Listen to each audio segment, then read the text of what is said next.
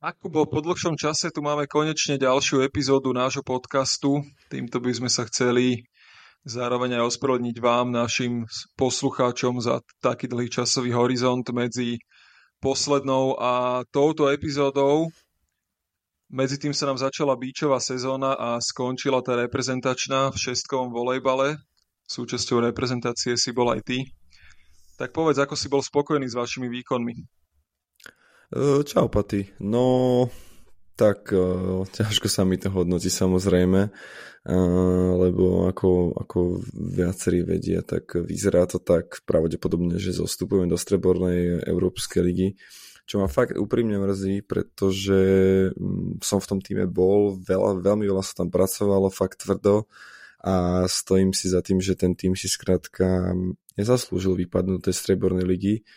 Um, ale jasné, hrá sa na ihrisku a ide o to, či tam potvrdíme alebo nepotvrdíme tie, tie výsledky a tú prácu, ktorú robíme na, robíme na tréningoch. Takže uh, určite to mrzí, no povedal by som, ako by som to mal v krátke, uh, v krátkosti zhodnotiť, vlastne ten zápas v Estonsku sa nám podľa mňa dosť nevydaril a takisto ten posledný zápas s Českom nebol úplne ako optimálny, ale inak si myslím, že sme sa prezentovali pomerne dobrými výkonmi. Myslím si, že za taký krátky horizont 5-6 týždňov, čo sme boli v príprave, sa už ukázala nejaká práca nového repre trénera, takže ja si myslím, že, že je to na dobrej ceste, len musíme byť trpezliví. Ja si bol súhlasím, akože podľa mňa ten zápas v Estonsku bol jediný taký nevydarený, ale bolo vidno, že to malo nejakú hlavu a petu, aj ten systém. Uh-huh. A paradoxne si získali viac bodov ako minulý rok, ale zrejme teda to vyzerá na zostup, aj keď verím, že možno tomu tak nebude. Áno, tak e, vlastne my sami úplne presne nevieme, aký je ten kľúč CEVu, ako sa rozhodnú. E, neviem, či tam akoby záleží na ostatných tímoch, ako sa rozhodnú, takže e, uvidíme. Fakt uvidíme, ale každopádne, ak by to tak malo byť, tak by to bolo sklamanie, pretože si to my ako tým nezaslúžime. Je to tak, ale poďme teda ďalšiemu nášmu hostovi. Spomínali sme ten veľký prestoj od poslednej epizódy, ale myslím si, že host, ktorého sme si pozvali, bude stať za to, pretože ním bude realitný magnát, rekordný 9-násobný majster Slovenska v českom volejbale a hráč, ktorý má na konte 156 reprezentačných štartov, no a nie je ním nikto iný ako Matej Kupš. Áno, presne tak, tak eh, poďme na to. Na podaní Jakub Ihnat Teraz vynikajúce Ihnatové skrátené podanie. Dáva Tomáš Patúc. Cítiť najmä na Tomášovi Patúcovi, ako ide z neho energia, ako veľmi chce. Na bezblok. Prvý slovenský volejbalový podcast s Jakubom Ihnátom a Tomášom Patúcom.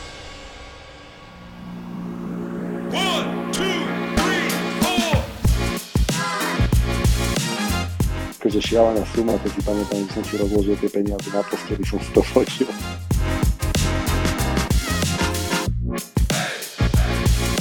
Keď videli, v aké zostave sme nastúpili, tak kameru odložili a ani to nenatáčali.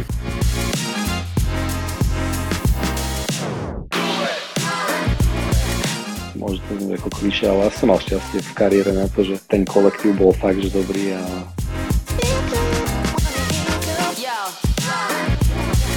fakt som chodil na tie zápasy tak, že ani nemôžem hrať dole.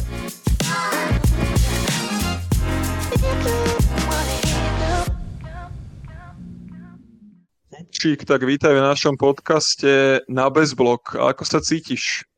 Ahojte chalani, ďakujem pekne za pozvanie do podcastu, cítim sa veľmi dobre a teším sa na rozhovor. Kupšik, zdravím ťa, ja a trošku nervozitka? Ahoj Kubo, vieš čo, zatiaľ nie, som zvedavý, čo si na mňa pripravíte, to je no. pravda, ale nejakú extra nervozitu nepociťujem. Hej, hej, no dobré, to zakerné otázky, keď ty chcem ťa pripraviť už teraz ako dopredu, hej. OK, tak začínam byť trochu nervózny.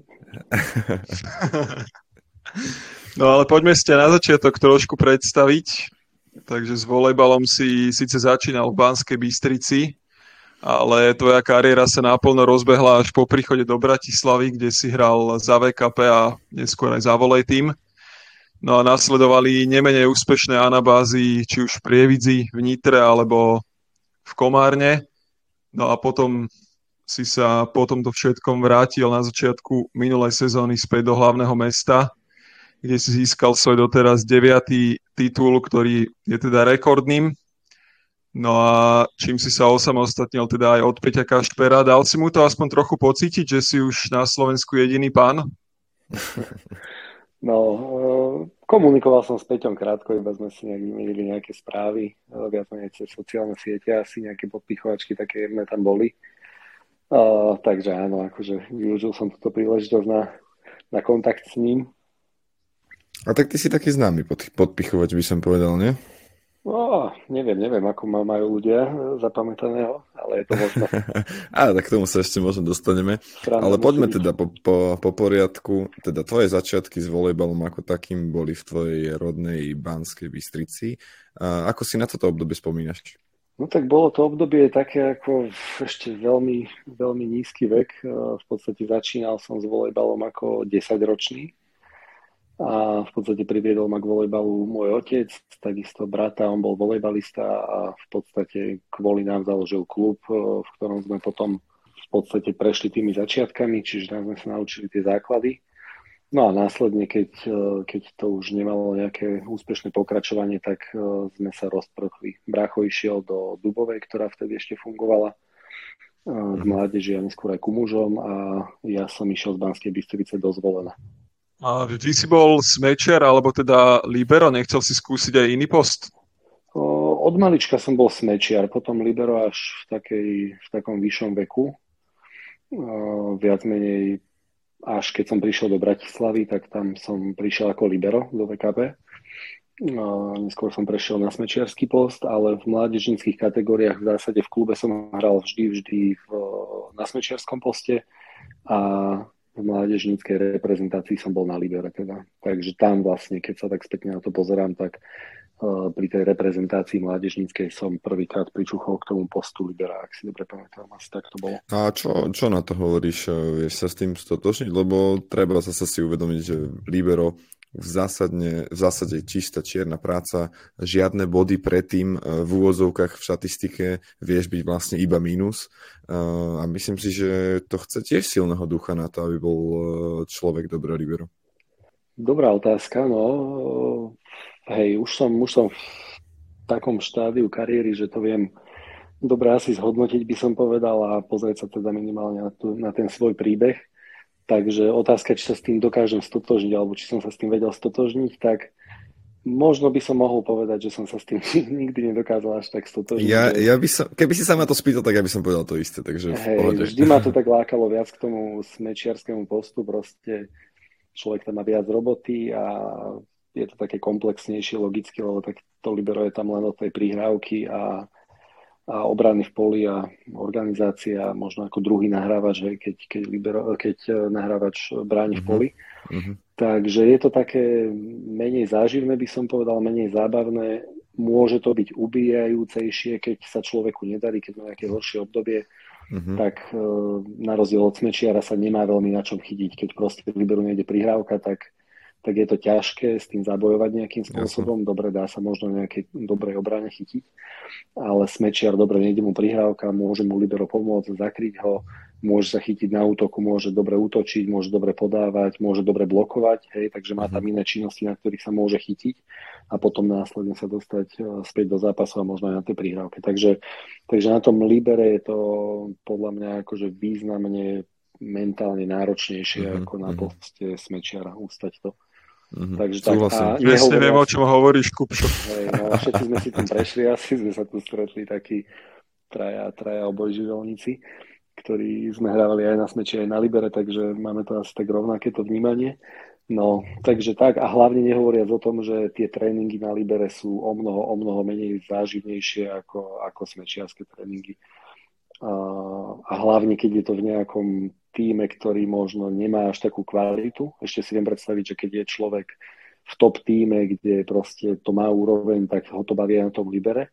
Uh-huh. Povedzme, v reprezentácii som takto vnímal, že tam tie tréningy mali šťavu, hlavu, petu, neviem čo, ale keď ste v klube v nejakom trochu možno horšom alebo nie až tak dobre obsadenom, tak uh, na tom smeči je to určite zábavnejšie ako na libere, lebo niekedy sú to naozaj také prestaté tréningy.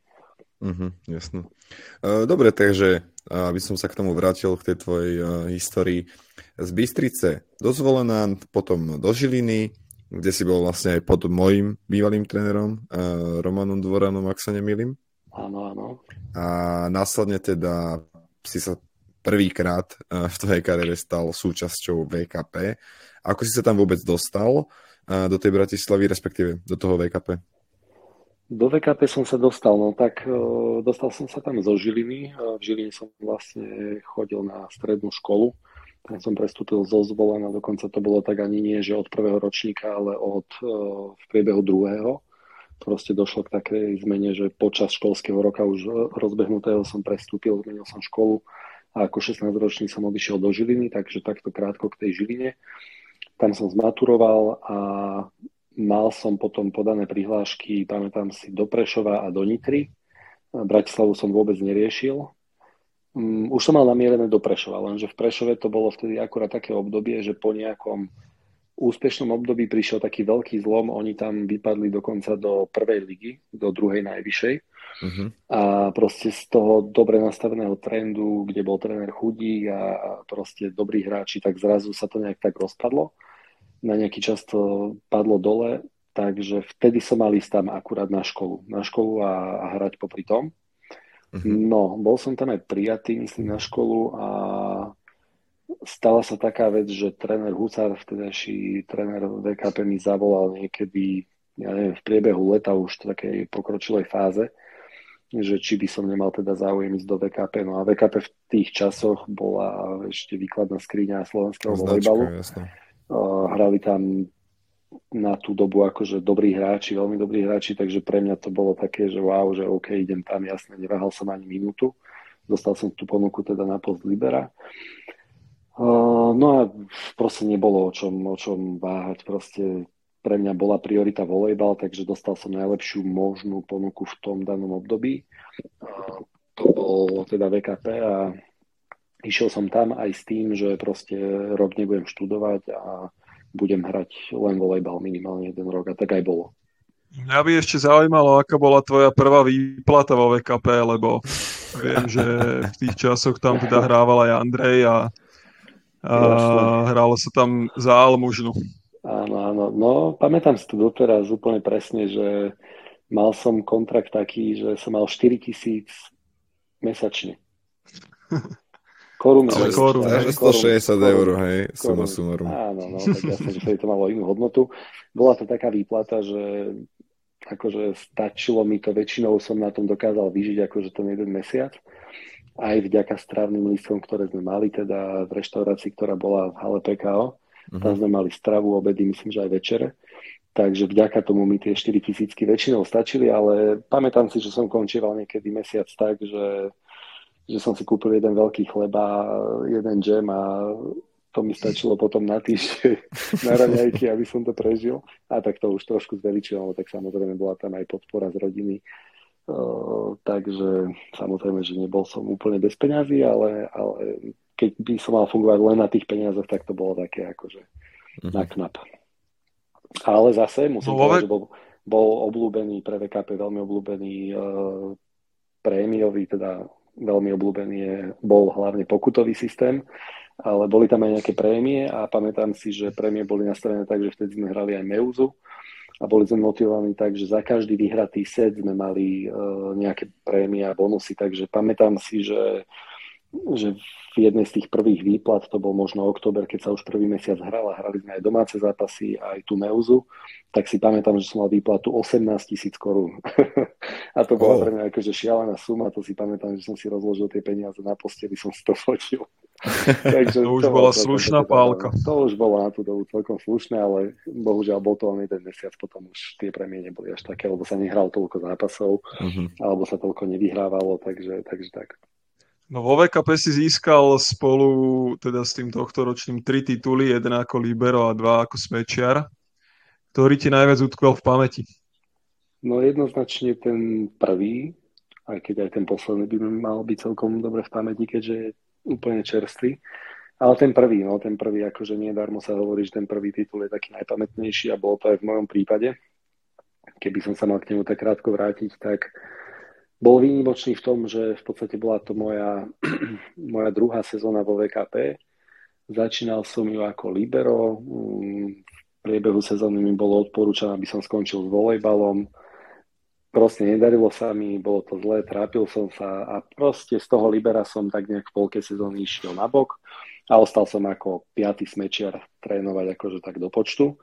No a všetok ten nejaký tlak zo mňa opadol, trénoval som si a na tom smeči zrazu to začalo nejakým spôsobom fungovať, až som sa stal v podstate ku koncu sezóny akýmsi žolíkom. Že na začiatku som chodieval na servis, ešte vtedy som skákal servis, mm-hmm. čo v podstate bola asi fakt, že jediná sezóna, keď som skákal servis.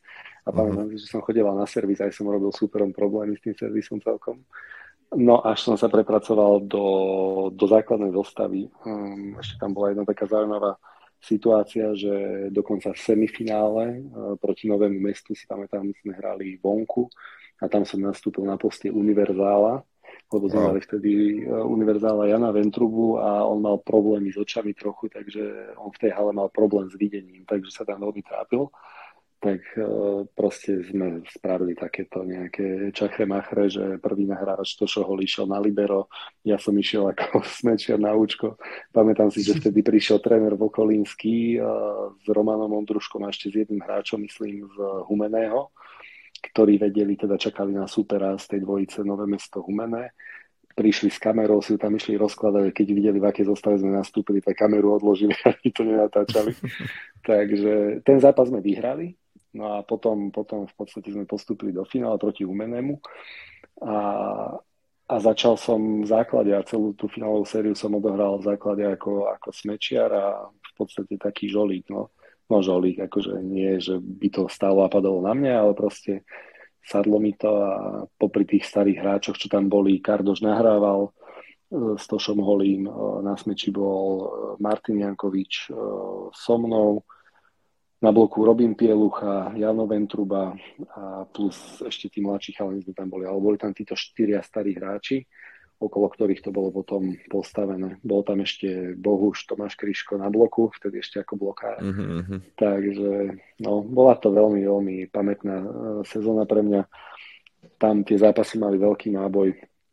Bola tam veľká rivalita, fanúšikovia humenskí boli veľmi, veľmi známi svojim bujarým fandením a podporovaním toho svojho týmu a fakt tam bola plná hala, atmosféra akože ohlušujúca. Neviem, tam sa zmestilo, myslím, nejakých, ak nie 2000 ľudí, tak asi veľa do 2000 nechýbalo. A možno preháňame, či nejakých 1200 bola kapacita, ale oni to naplnili tak, že tam bolo určite viac ľudí. Mm. Takže atmosféra úžasná, e, séria sa hrala na 7 zápasov, takže rozhodujúci sa hral o nich. Vyhrali sme ho 3-2, čiže úplne najlepšia séria, ako som si mohol želať asi na úvod. Uh-huh. A uh, pomaly sa presunú do toho ďalšieho klubu a tým bol volej tým, ale ešte predtým ja na, čom, na čo som si spomenul teraz nedávno, pretože ja som tiež chvíľku bol vo VKP, uh, tým pádom som aj trénoval v PKO pár, pár dní, pár tréningov a čo mi nedalo nevšimnúť si, uh, ten tvoj prestup do volej týmu bol evidentne pikantný, pretože ja si pamätám, Eh, že na všetkých tých spoločných fotkách v rámečkoch v PKO, eh, ktoré boli, tak ty si tam mal, prosím pekne, pretepovanú hlavu. tak asi to úplne bolo v poriadku. Tak skús nám toto no. trošku povedať, ako ten prestup prebiehal.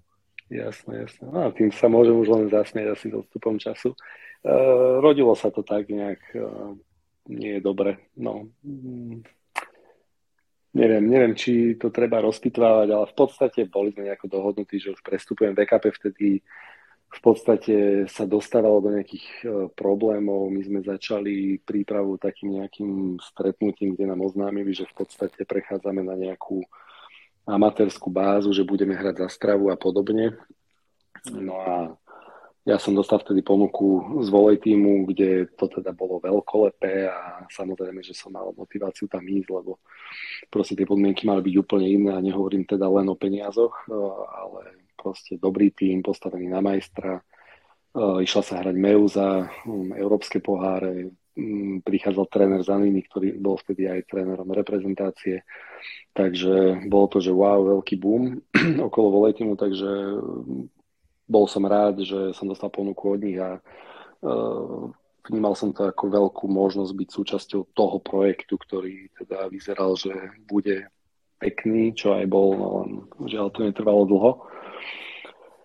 Takže no, ten prestup proste, nechcem to rozoberať, lebo to by bol asi celý podcast iba o tom a uh, myslím si, že už s odstupom času je to aj zbytočné rozmazávať, ale proste riešili sa tam veci také, ktoré sa tam asi riešiť nemali uh, v spojitosti s tým prestupom a dopadlo to jednoducho tak skrátke, že ja som dal pod nejakým tlakom možno, hej, dá sa to povedať aj pod tlakom, výpoveď zo zmluvy, hej, to bolo riešenie, lebo tak my vo VKP sme mali odstupné, takže tí hráči, keď chceli odísť, tak mali vopred danú sumu, za ktorú uh, mohli odísť a kvázi sa mm-hmm. vykúpiť, alebo ich mohol vykúpiť ten, ten klub, kam smerovali.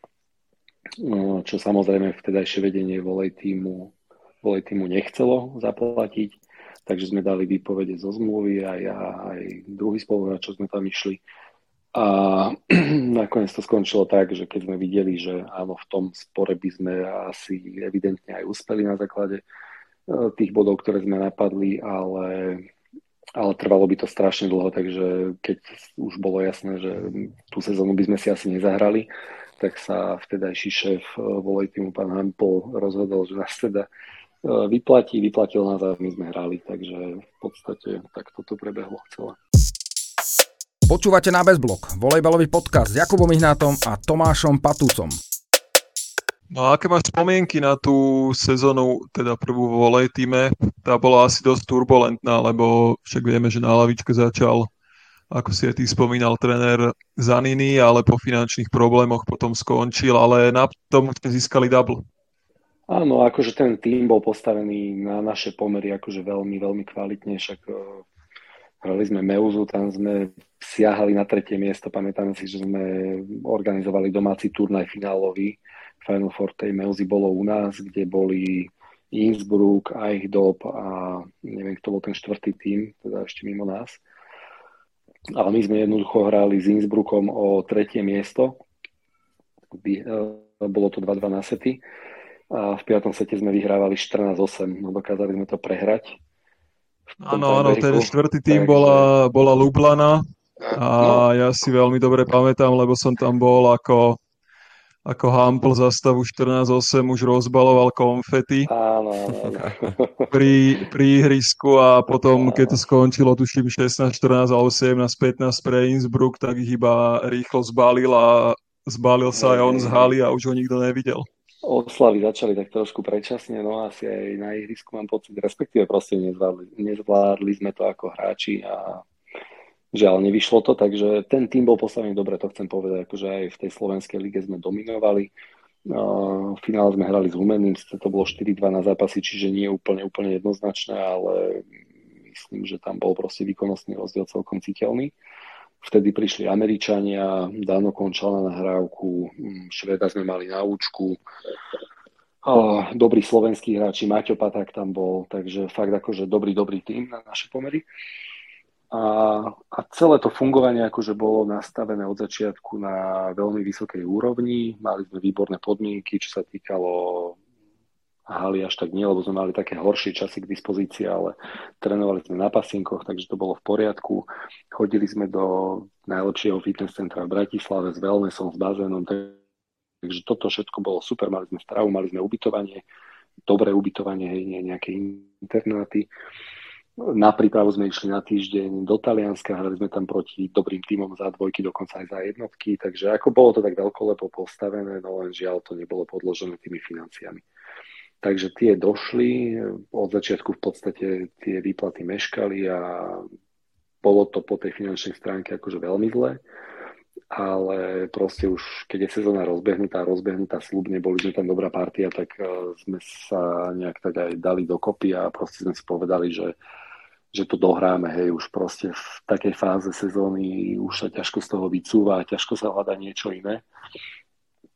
Takže To hrali sme to a ja na ňu spomínam veľmi dobre, akože vzniklo mi tam jedno z mojich najväčších priateľstiev s Danom Končalom a s jeho rodinkou, takže my sme si tam každý večer napriek kríze robili stejky z panenky a proste bolo to dobré. Bolo to dobré obdobie, veľmi dobrý kolektív a fakt na to spomínam rád. Kupšik, ešte mám jednu otázku. Aký bol tréner Zanini? Lebo ty si vlastne hral pod ním už v reprezentácii, takže asi si uh, vedel, do čoho ideš. Vedel som, do čoho idem, akože bol to asi jednoznačne najprísnejší tréner, akého som kedy zažil, alebo taký tréner, pod ktorým sa najviac pracovalo a najtvrdšie. A ja som typ, ktorý to mal rád, takže ja na ňo nemám akože v tomto smere nejaké krivé slovo. Vyťahol ma do reprezentácie, hej, on si ma vybral práve po tom finále s Humeným, čo sme hrali tú moju prvú finálovú sériu, tak tam som hral na smeči a on sa bol pozerať na tie zápasy a zobral ma vtedy do reprezentácie ako libero. Takže ja, ja som bol veľmi spokojný s ním. Akože mm-hmm. trénovalo sa tvrdo, neviem, teraz si hovorím s odstupom času, že mm, patrí veľký obdiv môj spoluhráčom, ktorí tam boli starší, preto ja som mal 20 rokov, ale keď si zoberiem, že tam boli chalani, uh, tí, ktorí už mali čo to za sebou a veľa za sebou a hrali v top ligách uh, svetových, tak že oni boli ochotní podstupovať tie dávky a v takom nasadení a v tom režime, ktorý tam bol akože niekedy až, až prehnane možno prísny, tak uh, klobúk dole pred nimi, že proste to mhm. zvládali. Myslím, že by som mal v mojom veku súčasnom možno väčší problém to zvládať, ale zase ja už nie som teraz profesionál, takže Takže oni profesionáli boli, živili sa tým a, a zvládali to a prinieslo to ovocie. No z týmu si sa potom presunul e, do Prievidze, kde si hral okrem iného aj s Kervinom Pineruom, ktorý teda už nie je medzi nami. Ale tam ste sa vlastne do finále neprebojovali, ale potom, keď sa tam vrátil, tak si, keď si prišiel z Nitry, tak e, ste vyhrali titul aj pohár. Takže ako hodnotíš celkovo to pôsobenie v Prievidzi? Mm, tak v Prividzi, hej, to boli také moje dve, dve etapy, ako keby najprv som tam prišiel vlastne z toho rozpadnutého volej týmu, ktorý skončil počas sezóny a v podstate v decembri som sa ocitol ako keby bez klubu, tak som hľadal niečo, kde sa pichnem. No a to bola tá prievidza práve. Tam sme skončili piatý, už vtedy tam bol Kervin napríklad, Míšo Sládeček a ostatok väčšinou takých domáci, Majo Hrušik tam bol ešte Takže to stačilo na 5. miesto a potom druhý rok, e, ďalšiu sezónu chceli proste nejaký výsledok už dosiahnuť, tak e, dotiahli ďalších dvoch Venezuelcov, prišiel Kubo Hukel, Maťovok tam bol, Gejza, Halanda. Takže zase sa postavil lepší tím a vtedy sme nešli do finále, ale hej, skončili sme tretí nakoniec. Uh-huh. Takže to bola tá tá prvá ako keby sezóna a pol moja, ktorú som strávil v Prievidzi a potom som sa tam vrátil áno, po dvoch rokoch uh, pôsobenia v Nitre a, a bolo to super. Bol, bola dobrá sezóna, veľmi dobrý tým, zase dobrý kolektív, dobrí legionári. Musím Bráška takto pochváliť, uh, Paty, že, že to tam dobre vyskladal. A fakt, akože tiež zase veľmi dobrý kolektív, aj keď môže to znieť ako klišé, ale ja som mal šťastie v kariére na to, že väčšinou teda ten kolektív bol fakt, že dobrý a mm, cením si to. Takže proste fungovalo to aj po ľudskej stránke, aj po, po hernej, hej, že boli tam, bolo tam dosť veľa legionárov, však Andres Topal, Estonec nahrávač, e, dvaja Brazílci, Účko a, a Blokár, Holandian na smeči a potom tam boli dobrí Slováci. Takže, takže Dobre, dobrá sezóna, akože tiež náročná. Nitra tam bola akože veľkým konkurentom, s nimi sme hrali aj finále a dobrá sezóna, dobré podmienky v tú sezónu, takže bolo to fajn. No a to vlastne medzi týmito, touto anabozou v Prievidzi si bol vlastne aj v Nitre. Tam si bol dve sezóny, získal si dva tituly. A no obe tie finále série boli veľmi dlhé, boli teda určite náročné. 2016 to bolo s Prešovom na 7 zápasov, 2017 s Prievidzou na 6 zápasov, ale napriek tomu ste obe uh, úspešne zvládli. Čo si myslíš, že bolo takým kľúčovým faktorom? Fú, už ťažko takto spätne hodnotiť. Uh, no, kľúčovým faktorom. Neviem, tá prvá sezóna bola taká, taká euforická pre mňa a ja myslím, že pre celú Nitru to bolo také, že že z toho, ako dlhé roky fungovali ako nejaký študentský klub, tak zrazu to chceli tiež posunúť nejaký stupienok vyššie, angažovali trénera Mareka Kardoša a ten si tam vyskladal tým, čiže dotiahol zase skúsenejších hráčov, Ďura Zaďka, Peťa Kašpera, Marek Malina, Lukáš Šarek tam bol na účku a ja a ostatní boli tí študenti, hej, ktorí tam fungovali, alebo takí, čo už doštudovali, ale boli, boli tam už dlhodobejšie napríklad Maťo Turis aj z tých, čo ešte teraz hrávajú a Peťo Porubsky tam bol ako dvojka pri Ďurovi. Takže tam to celé fungovalo, akože ja to hodnotím ako takú moju pocitovo najlepšiu sezónu možno v kariére. To, ako som to vnímal pocitovo, proste neviem, neviem, čím to bolo. Celé to tak sadlo, že, že som si veľmi užíval tú sezónu a veľmi dobre som sa cítil, veľkú seba dôveru som mal a fakt som chodil na tie zápasy tak, že ani nemôžem hrať zle. Čo bolo mhm. také zaujímavé pre mňa, že nikdy inokedy som to nezažil ani predtým, ani potom, ale proste túto sezónu som bol tak dobre nastavený, že nehovorím, že som nehral zle nejaký zápas, to vôbec nie, ale, ale pocitovo som si proste tak veril, tak som išiel s takým nastavením, že nemôžem hrať zle na tom zápase. Uh-huh. Takže to bola veľmi dobrá sezóna tiež. Akože neočakávalo sa od nás veľa, myslím, že tam sme nemali nejaké veľké cieľe nastavené. Myslím, že to bola že prvá štvorka pred, pred sezónou. Aj keď zase ten tým, keď si človek pozrel, tak uh, tak uh, nebol postavený vôbec tak, že by nemal mať nejaké ambície, ale proste bolo to celé nové a nechceli vytvárať nejaký tlak. Ešte som zabudol na Mareka Ludu, hej, on tam bol v podstate z tých mladých ešte, ktorý sa potom vyformoval na, na dobrého blokára. Uh-huh. V podstate myslím, že vtedy on len začínal na bloku, ak sa nemýlim, že dovtedy uh-huh. bol mhm. ešte Ja si myslím, že práve Kardo ho presunul do áno, áno, áno, áno, áno, takže to sa ukázalo tiež ako dobrý ťah nakoniec. Takže to bola super sezónka. Čo rozhodlo v tých sériách, ťažko povedať. Tam tú prvú sezónu sme hrali v finále s Prešovom a to bola akože mastnica, veľká ťahanica. Tam možno rozhodlo, neviem či rozhodlo, ale proste Marek Kardoš mal nejaký systém, ktorý, ktorý nastavil a tvrdo ho vyžadoval. Akože boli sme známi tým, že sme hrali proste na 65. akciu, hej, že uh-huh. proste boli sme ulievali, naťukávali na blok, vykrývali sa a proste pokým bol taký, alebo taktika bola taká, že sme mali fakt útočiť, len sme to mali dobre nahraté pomaly na bezblok.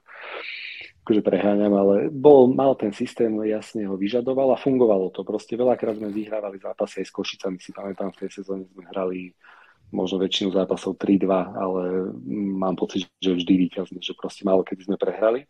Mhm. A my sme končili traja krajní útočníci s percentami bežne okolo 40 alebo aj menej percent a vždy sme vyhrávali. Takže mal systém, mal, to sa mi páčilo, že mal systém, e, na ktorom bazíroval a veľmi, veľmi dbal na to, aby bol dodržiavaný, čo sa mi páčilo, lebo toto mnoho trénerov nerobí, že mnoho trénerov, myslím na Slovensku, že by prišli s nejakou víziou, ideou a proste tvrdo ju pretláčali. On ju mal, až to potom prerastlo z môjho pohľadu zase až do takého veľmi prehnaného dodržiavania a fakt už človek strácal ako keby takú slobodu na tom ihrisku a uh-huh. musel sa držať len toho systému, čo mi zase už potom v istých momentoch, hlavne tú druhú sezónu vadilo.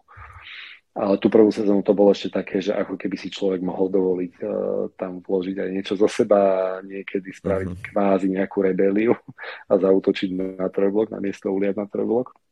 Ale proste fungovalo to a vyhrávali sme s tým a s tým sme vyhrali aj, aj ten titul. Takže myslím, že sme boli aj dobre fyzicky pripravení, že sme to zvládli, tie ťažké dlhé zápasy.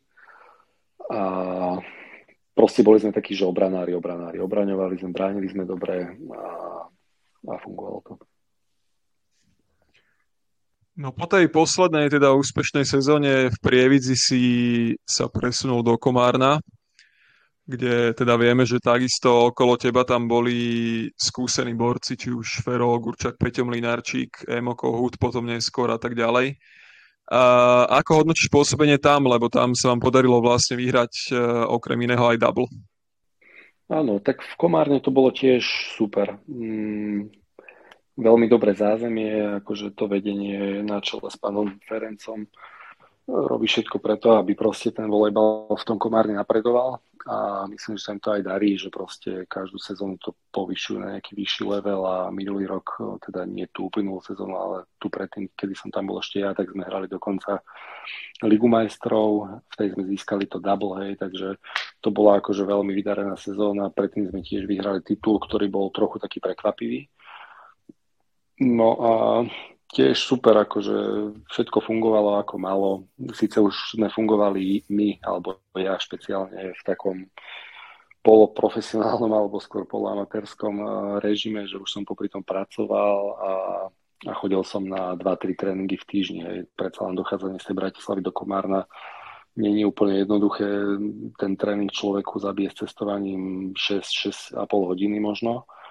Takže je to náročné, to cestovanie tam, potom tréning, cestovanie naspäť, takže to sa nedá na dennodennej báze robiť. Takže no, myslím si, že pre mňa ako pre hráča už v nejakom vyššom veku to bolo postačujúce to trénovanie trikrát v týždni, že to stačilo akože na, tú na dosiahnutie nejakej solidnej volejbalovej formy. A v tomto veku už proste som vnímal skôr ako podstatné to, aby som bol fyzicky dobre pripravený. Čiže skôr sa zamerať na to, aby som fyzicky držal pokope, aby som skákal, aby som vedel aj udrieť do lopty a podobne. No a e, presuňme sa k tvojej najčerstvejšej sezóne, teda v majstrovskej sezóne z roku 2023. Kedy si tak trochu bol v kádri, nebol si v kádri, ako čo mňa najviac šokovalo, že ty si si proste cez finálovú sériu odskočil na lyžovačku, akože to je proste topka ja neviem, či ako otázka, hej, či vy ste sa asi dopredu dohodli, alebo ty si tak veril tým svojim spoluhráčom, že ťa nebudú potrebovať? No, bolo to dopredu dohodnuté, uh, táto vec, akože v podstate ja som bol v kontakte s pánom Hronským, teda s manažerom alebo s vedúcim športovým toho klubu od začiatku sezóny, respektíve od konca tej predchádzajúcej, kedy som hral ešte v Komárne a teda volal ma do VKP, nech teda sa vrátim a nech potiahnem ešte nejakú sezónu s nimi. Ale tak ja som úspešne odolával do toho decembra s tým, že som akože s chalmi chodil na tréning asi tak no, raz v týždni mi to vychádzalo, niekedy ani to nie, takže fakt len občas som bol na tréningu a aby som nestratil úplne kontakt s loptou, to bolo do decembra a potom v decembri sme si sadli a som si povedal, že OK, skúsim to popri všetkých uh, mojich povinnostiach uh, proste do toho naskočiť nejak kvázi serióznejšie a skúsiť sa pripraviť na to playoff a pomôcť tomu družstvu. Mhm. Keďže akože myšlienka bola najmä tá, že to družstvo bolo mladé, uh, nemalo tam žiadnych výrazne skúsených hráčov, okrem Luba Nemca a druhý najstarší bol a najskúsenejší bol uh, Kimi Jalovecký, ktorý tiež ešte není úplne ostrielaný hráč, keď si poviem pravdu. Uh-huh. Takže potrebovali alebo hľadali nejakú skúsenosť, ktorú videli teda vo mne a proste potrebovali niekoho takéhoto alebo hľadali niekoho, kto možno aj pomôže tým chalanom trošku nejaký usmerniť a možno v niektorých veciach ísť nejakým príkladom alebo byť vzorom alebo poradiť v nejakých situáciách, takže to bol hlavný motív. Uh, takže som si povedal, že to skúsim, akože aktuálne v tom období som sa nachádzal v takom nejakom štádiu, že som si to vedel predstaviť, sklobiť aj, aj s prácou, aj, aj s rodinou, takže som to vyskúšal, no a Hej, pýtal sa na tú, na tú lyžovačku, takže to bola vlastne vec, eh, ktorú keď som riešil uh, už to, že či idem hrať, neidem hrať, tak som povedal pánovi Hronskému, že neidem hrať, lebo viem, že uh, v apríli pôjdem na lyžovačku na týždeň, že proste je to buknuté, idem s rodinou a podobne, že to nebudem rušiť, že to už je dlhodobo ako keby dopredu. A že to akurát vychádza na tie súboje záverečné už či o tretie miesto alebo finále ale on povedal, že nevadí a v podstate aj spoločne s trénerom s Robinom Pieluchom, že nevadí, že keď im pomôžem v štvrťfinále, semifinále, tak, tak uh, budú radi aj za to a potom sa pýtam, že a keď postupujeme do finále, čo potom, že budete ma len aby som zostal, aby som hral, tak povedali, že nie a toto pán Ronský aj dodržal, uh, nerobil na mňa nejaké tlaky, potom naozaj to bolo o tom, že chalani išli do toho finále sami a chvála Bohu, že som nebol, som im tam aspoň nezavádzal v Prešove, vyhrali dva zápasy, čo, čo možno s mojou prítomnosťou by ani tak nedopadlo. Takže nakoniec sa to proste takto nejak stretlo a mm-hmm. išlo to úplne parádne. Hej, no. Takže ja som išiel na, na týždňovú lyžovačku vlastne z firmy, z roboty a, a s rodinou spolu. No, čiže na týždeň som vypadol. No, ja som odchádzal v podstate, keď začínal finále, som odišiel na týždeň preč. Potom som sa v piatok vrátil a na tých druhých finálových zápasoch už sobotu nedelu som bol naspäť. No. A mhm. musím povedať, že teda z týždňovej lyžovačky naskočiť rovná polubovku nie je úplne optimálna príprava no, pre, pre mladých volejbalistov. Nerobte to. Takže mal si ešte lyžiarky na nohách, hej? No, bolo to také ešte. Ja som prišiel v piatok vlastne o štvrtej som dorazil domov, išiel som na piatu na tréning, tak tam som sa cítil ešte dobre, to bola to taká falošná forma. Mm-hmm. No, v sobotu som nenastúpil samozrejme do základu, ale potom, potom nejak v polke zápasu som išiel na ihrisko a ostal som tam až do konca, takže no, jasné, že človek stratí ten, ten kontakt s tým volejbalom na týždeň, tak nie je to sranda, ale nejak som to ustal, nejak som sa tam poschovával. Nenarodil som škodu a potom v nedelu som hral, myslím, celý zápas. Mm-hmm. Nič, os, uh, nič uh, svetoborné, ale ale tak možno aspoň to prítomnosti, ak som trošku pomohol, tak, tak som rád. Počúvate na Bezblok, podcast nielen o volejbale s Jakubom Ihnátom a Tomášom Patúcom. U teba teda platí, že si neprehral ani jednu finálovú sériu z deviatich, v ktorých si nastúpil, takže to znamená, že čo v finále to titul pre teba. Preznať, preznať nám prosím ťa nejaký recept, eh, ako sa to dá dosiahnuť. nebudem prezrádzať, lebo už potom nebudem taký cenný, keď to prezradím. Nie, no, akože srandujem, ten recept, neviem, recept není. Recept není. Uh, sám som rád za túto sériu, akože začal som to vnímať možno, keď som išiel hrať nejaké svoje štvrté, piaté finále, že, že finále, finále, finále a stále žiadna prehra. A z toho viackrát teda končilo aj v 7. zápase, myslím, že trikrát dokopy. Tak asi som sa narodil pod nejakou šťastnou volejbalovou hviezdou, že mi toto bolo dopriaté a že to stále takto vychádza. Proste boli sezóny, kedy, kedy sme vôbec neboli favoritmi na ten titul a vyšlo to. Napríklad hneď ten, hneď ten môj druhý sme hrali v finále proti Humenému. V sezóne sme s ním, myslím, 4 krát prehrali a potom sme vyhrali finálovú sériu 4-0 a vôbec sme to nastupovali ako favoriti. Nebolo to o tom, že by oni mali zranených 4 hráčov alebo niečo podobné. Takže tak, myslím, že teraz e, proti Prešovu sme tiež nešli do toho ako favoriti a vyšlo to 4-0 pre nás. Takže, takže je to, je to super, akože milá bilancia, potešujúca. Kupšík, presunieme sa teraz do repre plynule. Ja som si našiel, že tvoj debut bol v roku 2009, mám pravdu? Áno. Ale čo by ma ešte viac zaujímalo osobne je pre teba najpamätnejší zápas v repre? Hú, ty si ma zaskočil teraz. Najpamätnejší. Nemám asi taký, že jeden úplne top, top. Tak možno nejaký moment ako reprezentačný, na čo, na čo si spomínaš? Mm, možno tá prvá sezóna tiež, bolo to pre mňa nové, ako celé som to žral, hej, že bol som proste obkolesený top slovenskými hráčmi a chalan z Extraligy mladý, takže mm, bola to pre mňa veľká akože čest, že som mohol s nimi športovať a učiť sa od nich, takže a dostal som sa na majstrovstvá Európy ako druhé libero, s čím som tiež nerátal, a, takže to bola moja prvá Európa a a to boli také pekné momenty, akože tá Európa síce nedopadla nejak úspešne, ale proste, proste už len tá účasť bola pre mňa akože veľká vec, to sme boli v Turecku. Jasne. A hm, no rozmýšľam, akože toto, toto tak ja sám pociťujem ako takú Trochu ma mrzí to, že som nebol v reprezentácii nikdy pri nejakom, pri niektorom z tých prenikavých úspechov, že uh-huh.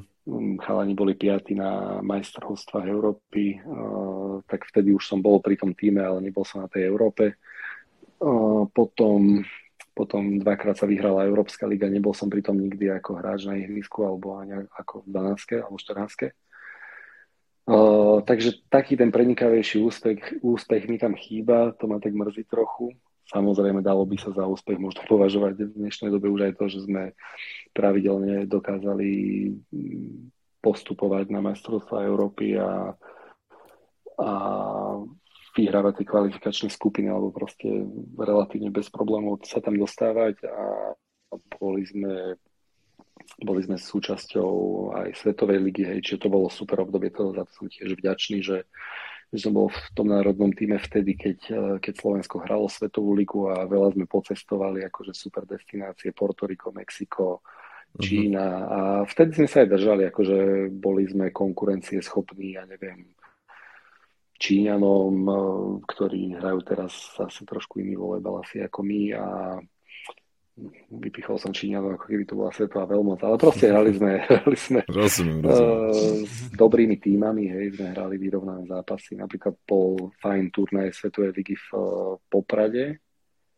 v Poprade, kedy sa zmenil tréner, prišiel na lavičku uh, Kravárik, Andrej Kravárik, Boco a pod jeho taktovkou sme vyhrali vtedy všetky tri zápasy uh, s Austráliou, Japonskom a Portugalsko, myslím, tam bolo, hej, takže mm-hmm. tiež sa s tým nerátalo a proste bol to vynikajúci turnaj, ktorý nám vyšiel, čiže toto bolo pre mňa ako také celkom, celkom pamätné, by som povedal.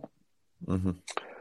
Ale taký ten, že, že wow zápas, že ja neviem, vyhrali by sme niečo významné, že Európsku ligu to ja nemám, hej, pritom som Jasne. nebol, takže, takže potom Jasne, rozumiem.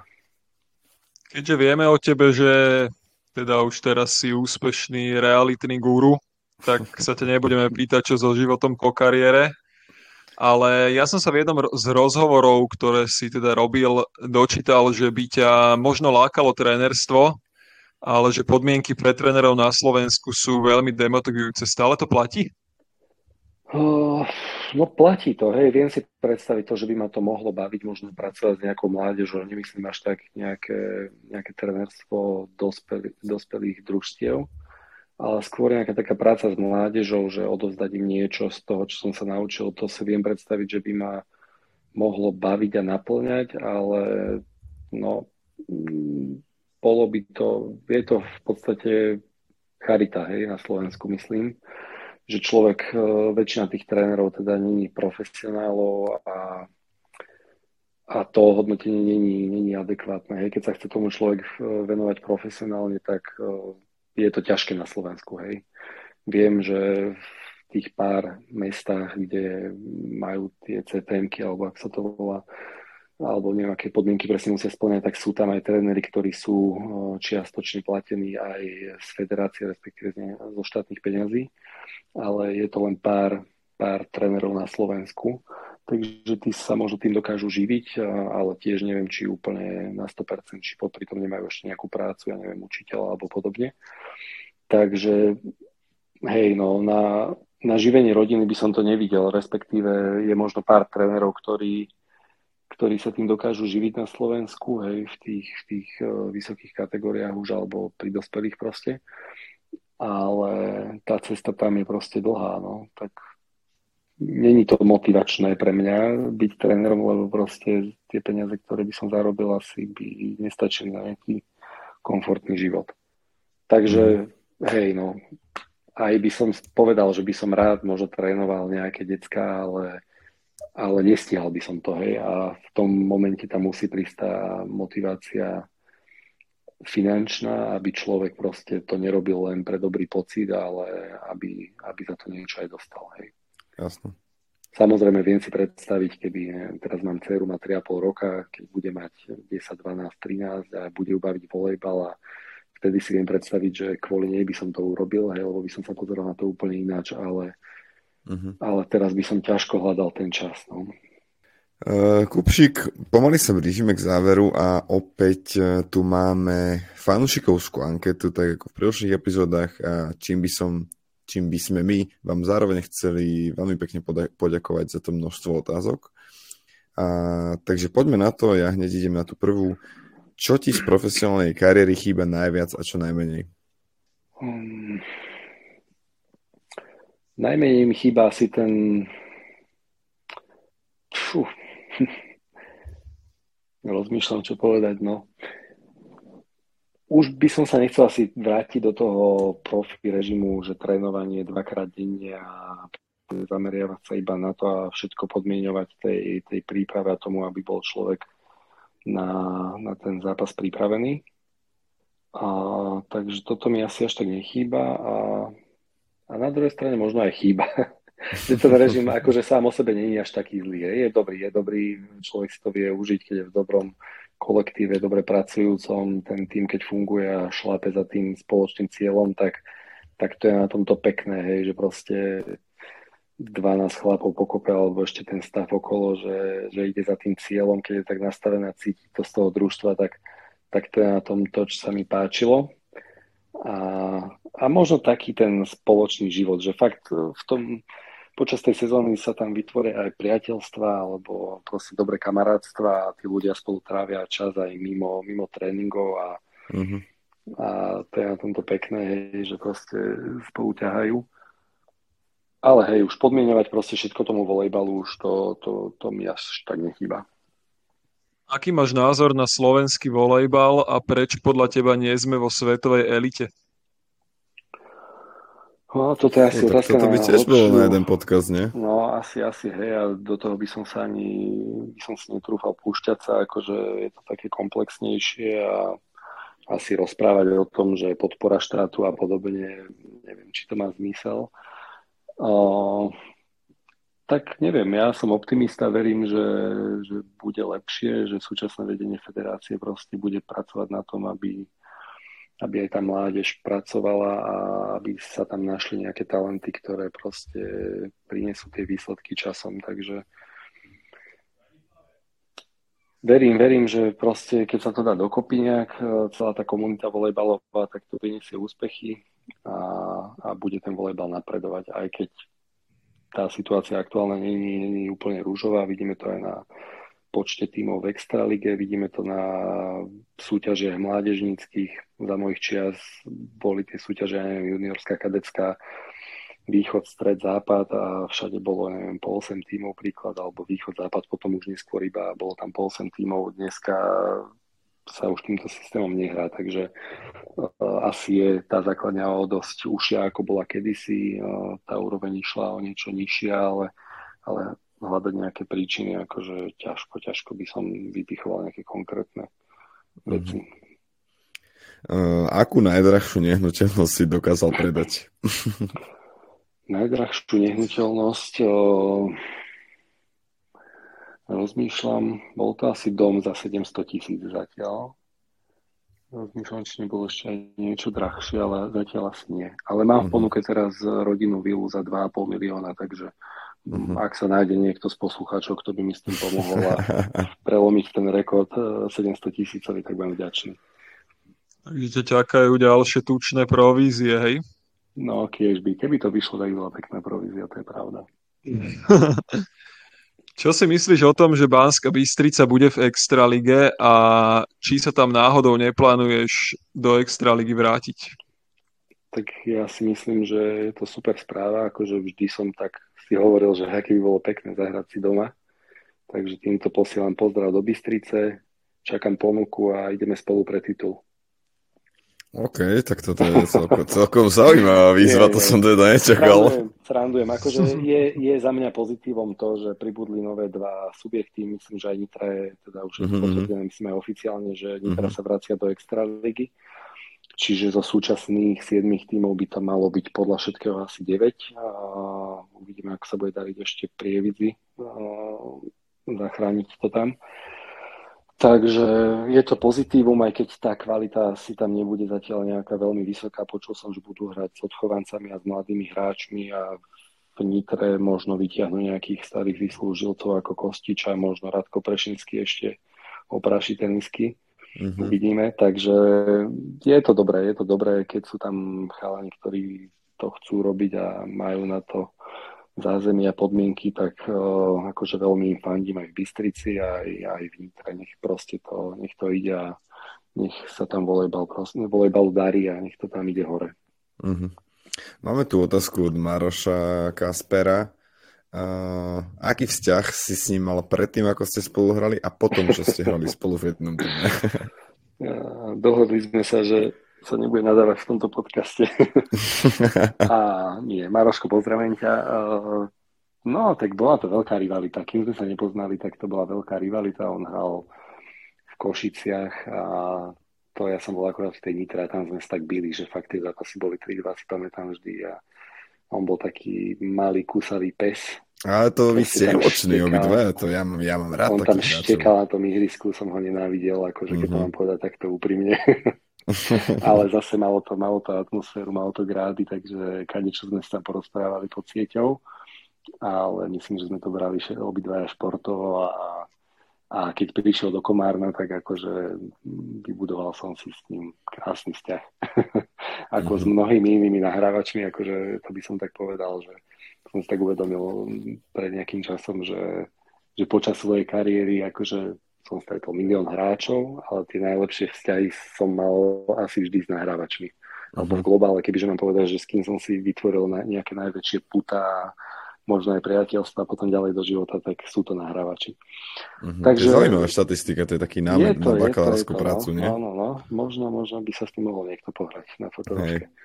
Takže s Maroškom super, super, volávame si aj teraz, sme v kontakte a super parťák, super chalan. Uh, ďalšia otázka. Či si uvedomuješ, že za veľké množstvo titulov vďačíš majstrovskej vúzele? Jasné, bez vúzelí by to nešlo. No toto počkaj, ale toto, ten... toto vysvetli.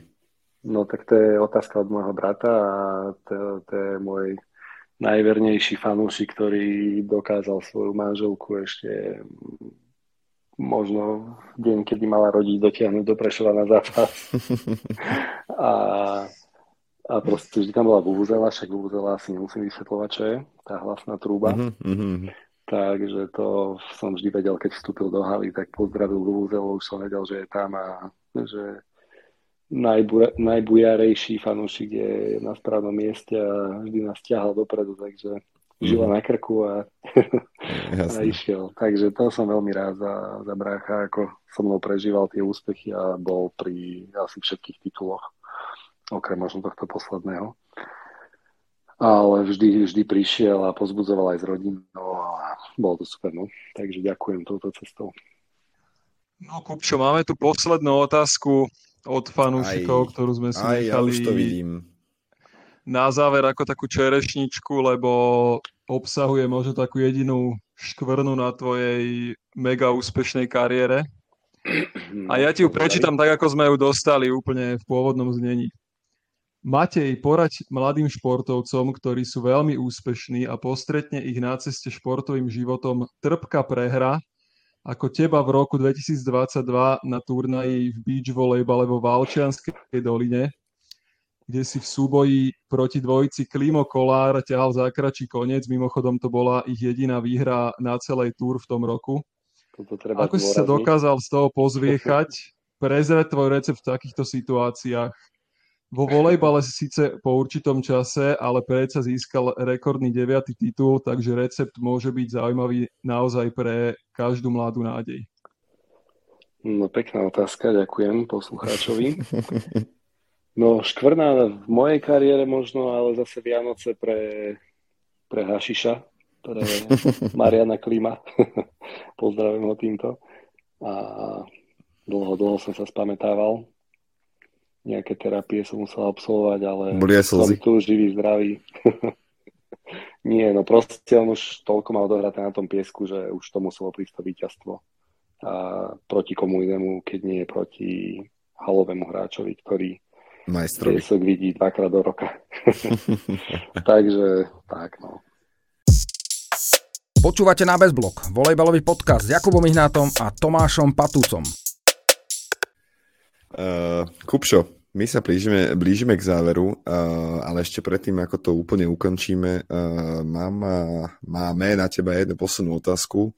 V podstate sa to pýtame každého hostia, takže sa samozrejme budeme pýtať aj teba. Čo by si odkázal mladým, nádejným volejbalistom, prípadne volejbalistkám? Čo by som odkázal? No, mm, bavte sa volejbalom, trénujte, makajte, pracujte na sebe, aby ste boli čo najlepšie, ale hlavne, aby ste mali z toho radosť. A za mňa možno ešte také odporúčanie, čo som bol minule taký zaskočený aj pri chalanoch vo VKP, že, že niektorí hráči jednoducho nesledujú, nesledujú volejbal. Keď som sa opýtal, či má niekto nejaký vzor alebo nejakého hráča, ktorého sleduje hej, na svojom poste, tak prišla odpoveď, že nie, čo som bol trochu taký zarazený, lebo pre mňa to bola automatika, že proste keď som bol mladý najmä, tak ja som, a nie len keď som bol mladý, aj posledné roky ešte som fungoval na tom, že proste som sledoval zápasy Ligy majstrov, zápasy Svetovej ligy cez leto, hej, reprezentácia a takto. Uh-huh. A myslím si, že je to veľmi dobrý zdroj na zlepšovanie sa. Hej. Treba vidieť tých svetových hráčov, ako, ako hrajú ten volejbal, ako sa hrá na tej najvyššej úrovni. A možno mať aj nejaké idoly, hej, ku ktorým sa snaží človek približovať. Nevrajím, že ich má kopírovať, ale ale ja som to aspoň tak mal, že vždy som mal nejakého, nejaký idol, ku ktorému som zliadal a, a možno sa tak snažil vnímať eh, detailnejšie, že v akej situácii čo rieši. Takže toto je veľmi tiež za mňa podstatná súčasť prípravy športovca a aj na zápase také motivujúce, keď si človek povie, pozrie nejaký dobrý zápas Ligy majstrov, tak mňa to vždy tak nakoplo a mm-hmm. hnalo ma to vpred a k tej poctivej práci. A už keď sme inak pri tom, kto je vlastne tvojim, alebo to, to, to raz už asi nie, ale kto bol tvojim idolom? Teraz už nemám nejaké idoly, ale no ako úplne, úplne začínajúci hráčik som mal Mateja Černiča, alebo Mateja Černiča, bol to talianský reprezentant, to vám asi už veľa nepovie. Či poznáte?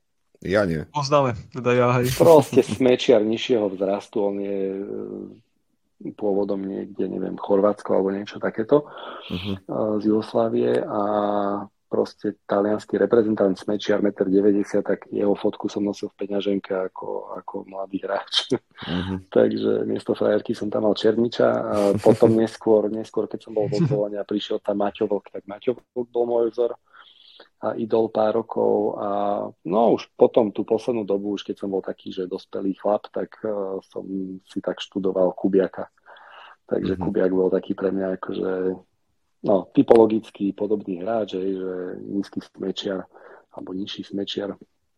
Takže jasné, že som si nevyberal nejakého smečiara, ktorý má 205 a nesnažil som sa to hrať ako on, ale skôr som teda Jasne. študoval tie veci, ako to hrá malý hráč. Takže pre mňa dôležité toto, nájsť si nejakého hráča, ktorý je dobrý a proste pozerať sa, ako, ako to hrá, ako to robí a, a vie to podľa mňa posúvať toho, toho voleybalistu mm-hmm. dopredu. Mm-hmm.